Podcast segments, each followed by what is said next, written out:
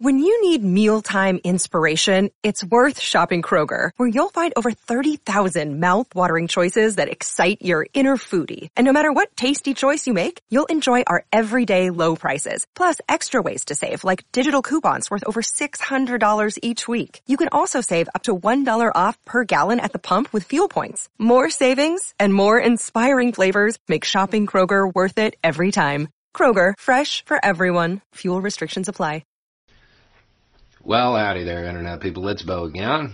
So today, we're going to talk about the Postal Service and how apparently the first rule of ousting the Postmaster General is to not talk about ousting the Postmaster General. Uh, it appears that DeJoy may be headed for the door.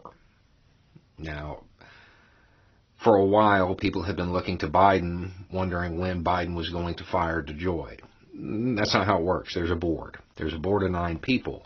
Biden can't directly fire the Postmaster General. However, he can appoint people who will fire him. Um, that board, made up of nine people, six of whom are Trump appointees and allies of DeJoy. People want DeJoy gone because there have been some questions about leadership and just general ethics, to be honest. Uh,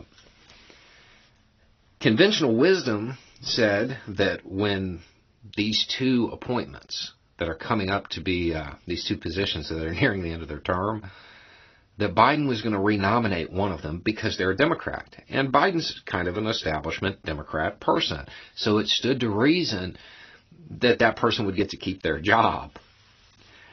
Apparently not the administration has announced intentions to replace both of them. Once that occurs, there will be five Biden appointees sitting on that board. And DeJoy may be in serious trouble, may be headed for the door. Uh, now, there are questions as to whether or not this was the Biden administration playing 4D chess and just keeping this uh, close to their vest or they just now realized there was an issue and decided to act on it at the last minute. Um, we'll probably never know which it is. But it does appear that the Biden administration is making the first moves to oust DeJoy. DeJoy's policies have resulted in the Postal Service slowing down.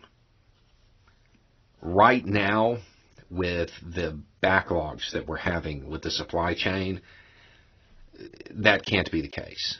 The Postal Service has to get up to speed. When we're talking about the supply chain, the post office really doesn't seem to, you know, kind of fit into it, but it does. A lot of things get mailed. And when they do, if they arrive late, it slows other things down. You, we could be talking about components and parts, just little things that are required for the smooth running of uh, businesses. Right now, every setback is a major setback when we're trying to get that supply chain up and running the way it was before. So it may be that DeJoy is uh, is headed for the door. We'll have to wait and see, but the first moves are being made. Anyway, it's just a thought. Y'all have a good day.